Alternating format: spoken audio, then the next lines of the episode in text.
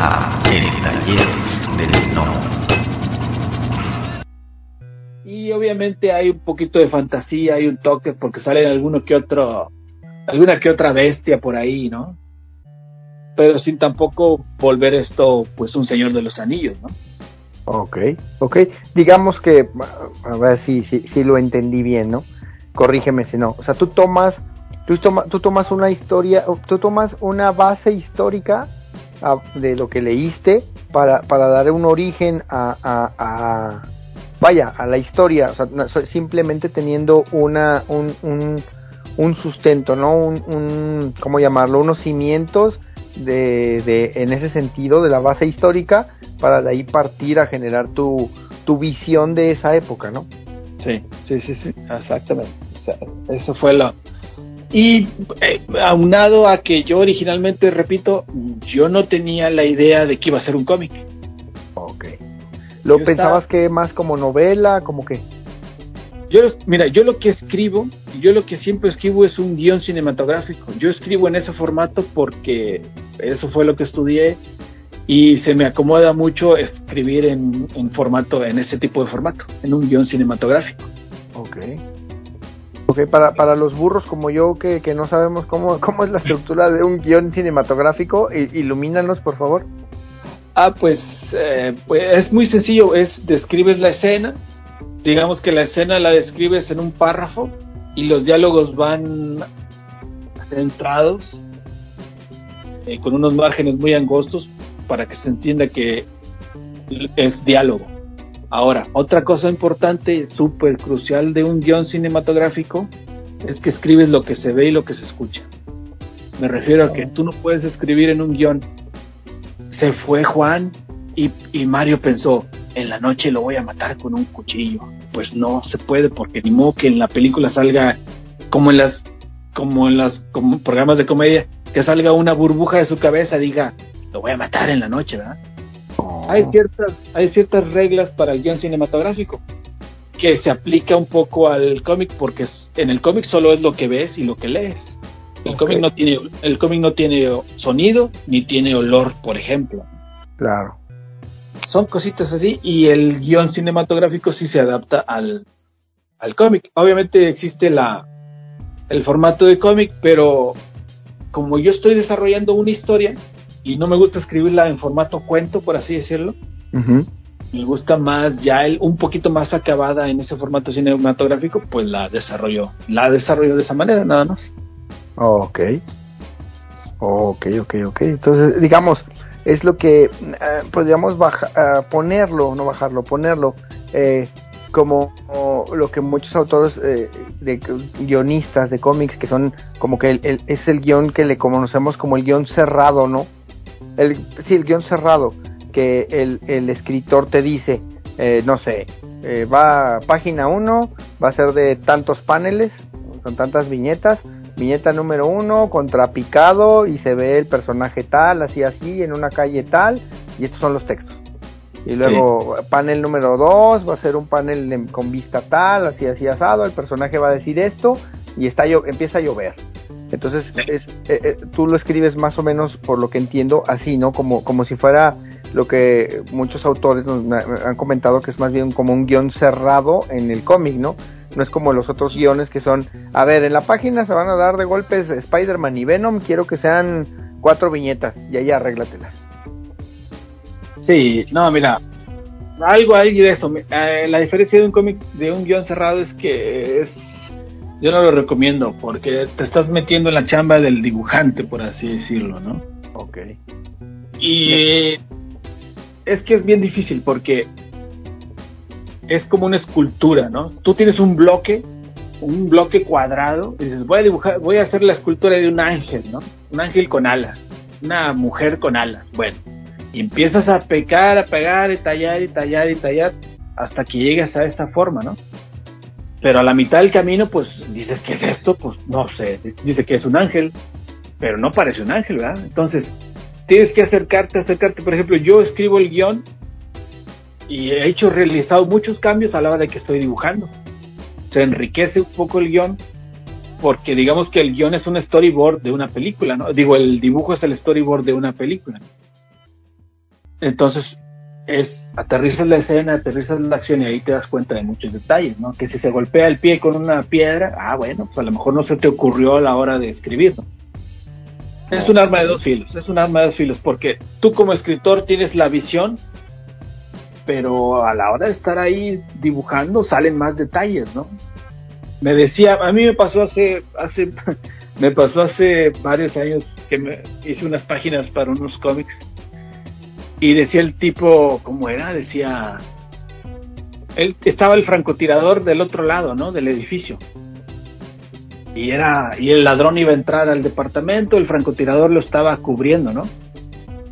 Entonces, la, la, persona es descubierta, entonces el francotirador tiene que ir a ayudarlo, ¿no?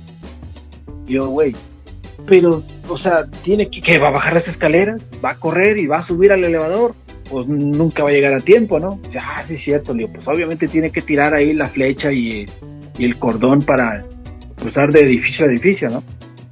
Ah, sí es cierto. Son detalles que se te pueden escapar a la hora de escribir. Eh, pues te pusiste, pusiste un ejemplo bien, bien severo porque entonces, eh, aquí tocas un tema bastante, una fibra sensible que le puede pegar a muchos, pero ya, ya, ya entrando en estas, eh, en este tema, pues es que vaya, o sea, te tienes que documentar, ¿estás de acuerdo? No, sí, digo, eso es un, eso es un, no puede... eso es un error, eso es un error. Y sí, cuando sí, sí, pero... Pero, por ejemplo, yo que escribí el guion, yo descubro cosas a la hora de estar dibujando que enriquecen a la historia. Ok. O, sea, yo no me las sé de todas, todas, a la hora de estar escribiendo solamente letras, palabras. Claro, claro. Eso, ese es mi comentario, porque yo sé que luego los escritores somos bien soberbios. No las, no las sabemos de todas, todas, pero eso es una realidad. O sea, a la hora de escribir tú tratas de ser lo más específico o eh, dibujar la escena en tu mente, decir esto pasa así, pero a la hora de estar haciendo un dibujo, de estar ilustrando esa escena, salen cosas. Salen cosas que, que no te habías dado cuenta o que descubres, ¿no? Y yo así lo veo, digo, yo estoy fascinado porque yo escribo, por ejemplo, en el número 2, este, yo sabía, yo escribí la escena, yo escribí el número 2 o, esa parte del número 2 en el guion, y yo sabía que ahí iba una escena. Y dije, bueno, aquí pasa esto. Por ejemplo, un ejemplo que no es lo del cómic, pero decía, aquí va la escena del robo del banco. ¿Cómo va a ser? ¿Quién va a ser? No lo sé, pero aquí va. Yo estaba dejando ese espacio en mi guion. Ok. Ya después que me llegó la inspiración, regreso a esa escena y la desarrollo. Y pues, me gustó y me divertí mucho y dije, ay, quedó bien padre. Qué bueno que no la forcé, por ejemplo. Pero yo sabía que ahí era la escena del robo del banco. Bueno, es la escena del robo del banco y sigo con lo demás porque yo no, ahorita no traigo ganas de escribir. Es era una escena romántica, pues. Entonces digo, mm, yo no traigo ganas ahorita de escribir eso, ¿no? pero sé que eso va ahí, en ese momento. Lo dejas ahí y sigues. Entonces eso eso es un arma de dos filos. Yo, yo lo puedo decir de esa manera, es un arma de dos filos, porque qué tal que tengas a un dibujante que tiene una muy buena narrativa, no lo limites, deja que haga su trabajo. ¿Verdad? Si, me, emociono. No, no, no, está muy bien porque, digo, a final de cuentas das, das una opinión, vaya, de, lo que tú consideras, de lo que tú crees que es lo correcto o de, cómo se deben de hacer las cosas. Y, y es importante porque das, das, das das una, das una opinión bastante, pues más, más palpable de, de cómo, lo que, lo que te dije hace rato, ¿no? De que tienes tú las dos opciones, de que tú, tú escribes y dibujas y entonces conoces muy bien eh, los dos, uh, los dos, este, esas dos, esas dos caras de la moneda, ¿no? Sí, sí, sí. Eh, ahorita se me ocurre, por ejemplo, ahorita acabas de decir, bueno, para, para la investigación, todo eso, ¿no? Comentaste hace rato que, el siguiente proyecto es algo de terror. Sí. En lo personal, digo, se me hace que es un es un eh, es una empresa bastante bastante complicada porque, vaya, desafortunadamente el género de terror en el cine ya no es tan ya no es como antes, ¿no? Así volvemos a lo mismo, don Teofilito, como decía mi abuelita, que en paz. Eh, porque, digo, ya eh, el miedo que te da es porque sale, eh, sale te, lo, como tú lo dices, ¿no? Te, te, te suben la tensión con la música, con el score, para que ya sabes, o sea, mm, subconscientemente con la música de que algo va a pasar y sale el monstruo, te saca te saca el grito, te asustas y todos felices y contentos. Pero en el cómic no está esa situación de que en ese momento pues le estás metiendo, le estás metiendo ese, ese, vaya, le estás preparando al, a la audiencia de que en ese momento va a pasar algo con la música y con aquí pues no tienes ese, ese, vaya, ese, ese apoyo eh, súper importante en, en el cine de terror que es la música, ¿no? En el cómic, ¿cómo lo, vas a, ¿cómo lo vas a resolver? Se me hace un reto bastante, bastante formidable porque, pues, uno, no tienes esos apoyos y dos, pues hay que tomar en cuenta de que pues ya la gente ya no se asusta, entre comillas, eh, tan fácil, por así decirlo. Entonces, ¿cómo pretendes resolver esas situaciones? Se me hace muy interesante que abordes ese reto y sobre todo con ese género. Sí, Sí, lo que, lo que dices tienes toda la razón, pero en mi defensa te puedo decir que es un poco más, yo creo que es, es más policíaca entonces. Oh, ok. Puedo porque, bueno, eh, Horizonte Oculto yo le escribo la historia y no tenía el título, por ejemplo. Oh, ok. La terminé y no tenía el título. Esta ya tengo el título. Y la historia no la he terminado. No la he terminado de pulir, pero ya está estructurada de principio a fin, ya sé cómo empieza y ya sé cómo acaba y lo que pasa y los puntos claves, ¿no? Todo es cuestión de, de depurar algunas escenas y diálogos. Pero sí tiene mucho, una base policíaca. No, ok. Entonces de crimen, puede ser que sea de crimen, no es terror de que es que sí es terror, pero no puedo es me, encanta complicarme la vida yo solo porque también tiene un final, un desenlace que tiene vuelta de tuerca. Ok. Entonces, te puedo decir el título, se llama Inexistente. Inexistente, ok. Ok, ¿y ese lo planeas sacar inmediatamente después de que termines Horizonte? No, mira, yo termino Horizonte y con todos mis millones que saque me voy a la, a la playa de vacaciones un rato. No, hombre, que. No, mira, la verdad no. Yo, yo lo que sí quiero es terminar de dibujar eh, Horizonte Oculto. Ahorita estoy en un limbo muy extraño porque antes me lo proponía y me ponía a dibujar todos los días. Ahorita, como tengo que hacer promoción, eh, hacer los envíos, cobrar, eh, todo soy yo, soy todo. Se encuentra el de el contador, un momento ahorita lo comunico. Sí, dígame, eh, yo soy todo, ¿no? Eres el hombre orquesta. Sí, sí, sí. Entonces, si no avanzo yo en las páginas inéditas de dibujar, al menos le avanzo en el proyecto. Por ejemplo, tengo que ir a la imprenta, tengo que llegarlo del número 3. Sí estoy avanzando en el proyecto, por así decirlo, ¿verdad? Sí estoy trabajando en él, solo que no estoy terminando lo de dibujar. Entonces yo sí lo que quiero es terminarlo de dibujar el número 8. Y yo te soy sincero y te lo digo aquí, creo que nunca en, otro lado lo he dicho, yo creo que terminando el proyecto de Horizonte Oculto yo voy a empezar a tocar algunas puertas en las editoriales, pues será alguna que, se interese en mi trabajo, porque pues relativamente es más fácil, ¿no? Que te paguen por una página, por dibujar páginas. Claro. Claro, eso sí. Es que, híjoles, es que ese tema, este tema, ese tema de autopublicar es súper, súper vasto e interesante cuando lo ves desde fuera. Es como los toros, cuando los ves desde la barrera es bien interesante. Pero cuando estás en la arena, que estás esperando que el, que el pinche toro te envista, ya es otro boleto.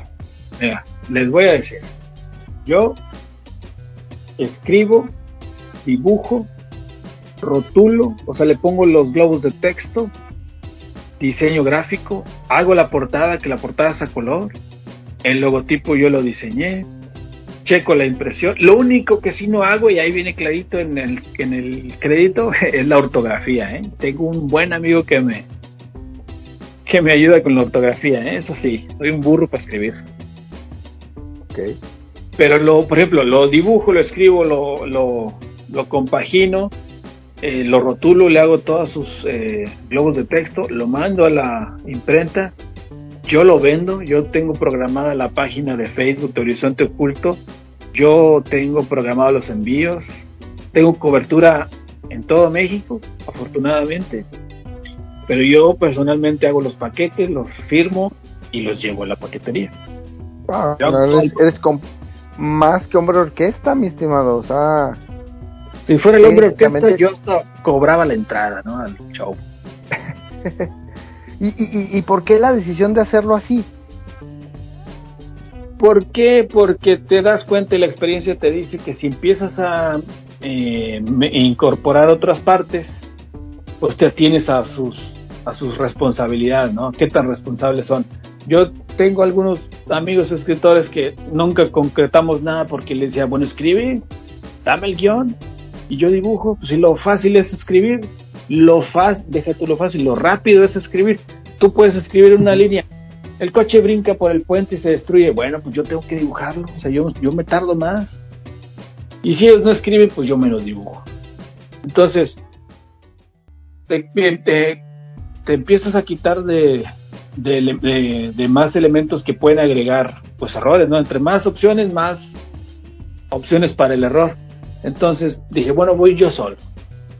Y empecé a solucionar pues toda la logística. Decía, bueno, ahora qué tengo que hacer? No, pues la página, el método de venta. Tengo el, el chat programado y te aparecen todas las opciones de compra, de pago. Tengo, tengo pago en Oxxo, Mercado Pago, PayPal, transferencia bancaria. Tengo todas las opciones. Porque, por ejemplo, antes de empezar este proyecto, un buen amigo saca su proyecto y yo se lo quería comprar y solo tenía pago por PayPal le yo el PayPal tengo mucho de no, de no manejarlo. Si tuviera, por ejemplo, mi amigo en ese momento pago en Oxxo, yo se lo hubiera comprado porque tengo un Oxxo que en la esquina. Entonces es un error que él tuvo, por ejemplo, desde mi punto de vista. Entonces, entre lo que he aprendido y si lo puedo hacer yo, yo solo lo voy a hacer. O sea, no me voy a tener a que alguien más lo haga porque pues a mí no se me dificulta nada y según yo, pues así debe ser para todos los demás, ¿no? No tienes por qué tener pretextos, es que no pude porque nada, si no puede, si yo lo puedo hacer, lo hago y hasta la fecha lo he lo he hecho. Y me han pasado mil cosas, ¿verdad? unas muy bonitas y unas muy muy feas, pero pero sí. Oye, mi estimado, pues mejor te deberías dedicar a hacer eso. Porque la verdad, esa parte del trabajo es la más complicada. Y es la parte en la que, en la que todos los autores se topan con pared. Es, es, es una gran, es, es, una gran constante. Porque uno, ah, vuelvo, ah, voy a volver a ser abogado del diablo. Tú te, ya, ya, ya estuviste, o sea, tú, digamos, perdón por lo que voy a decir, pero a lo mejor decir escribir y dibujar es lo fácil, entre comillas, porque es a lo que uno va, a lo que uno quiere, a lo que uno aspira, de que, de que, de que te, de que lean tus historias, de que vean tus dibujos, pero ese background, eso que está después de esa parte, es, es, es, es, es completamente eh, desconocido. Tocas, ahorita tocaste ese terreno, ese terreno que como, como autores desconocen y que tú ya, tú ya tuviste que caminarlo y que viste y que lo vives de, que lo vives eh, diario, como dices tú, ¿no? Vendí tantos, me toca empaquetarlos, enviarlos, llevarlos, y luego muchas veces como autor desconoce todo eso hasta que, pues sí, ya, ya lo escribí, ya lo escribió mi compa, ya lo dibujé yo, o al revés, ya tenemos aquí las páginas digitales, eh, como gustos ordenes, y luego qué? Pues mira, la- pues esos son los años, ¿no? La experiencia. Te repito, ya no, ya no estamos por el aplauso, queremos hacer algo bien, algo serio. Tengo también, por ejemplo, un kit de prensa, este, un PDF que, que yo mando a las tiendas. Tengo un tráiler en YouTube, tengo un videocómic de 5 minutos, tengo un tráiler de 30 segundos, tengo ese PDF, tengo las primeras 14 páginas descargables para que lo leas gratis. Estamos, pues estamos preparándonos, eh, haciendo todo lo que se pueda hacer, lo vamos a hacer, ¿verdad? Este, porque si estando así preparados es difícil, imagínate si no estás preparado, está Claro. más difícil.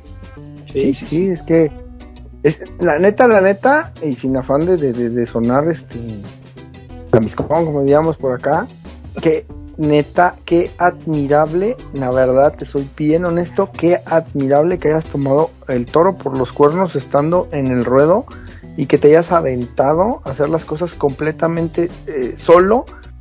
Pues muchas gracias que han llegado hasta el final del podcast. Si les gustó el contenido, por favor, denos like, compartir, suscríbanse o pónganos un comentario en la plataforma donde nos escuchen para que podamos llegar a más personas. Muchas gracias. La voz y la producción de este podcast estuvieron a cargo de Adro, a un guion de El Piedra. Para todas sus dudas, sugerencias y comentarios, tenemos la siguiente dirección de email: tallerdelnomo@yahoo.com. Gracias y hasta la próxima. Este fue el podcast del Taller del Gnomo.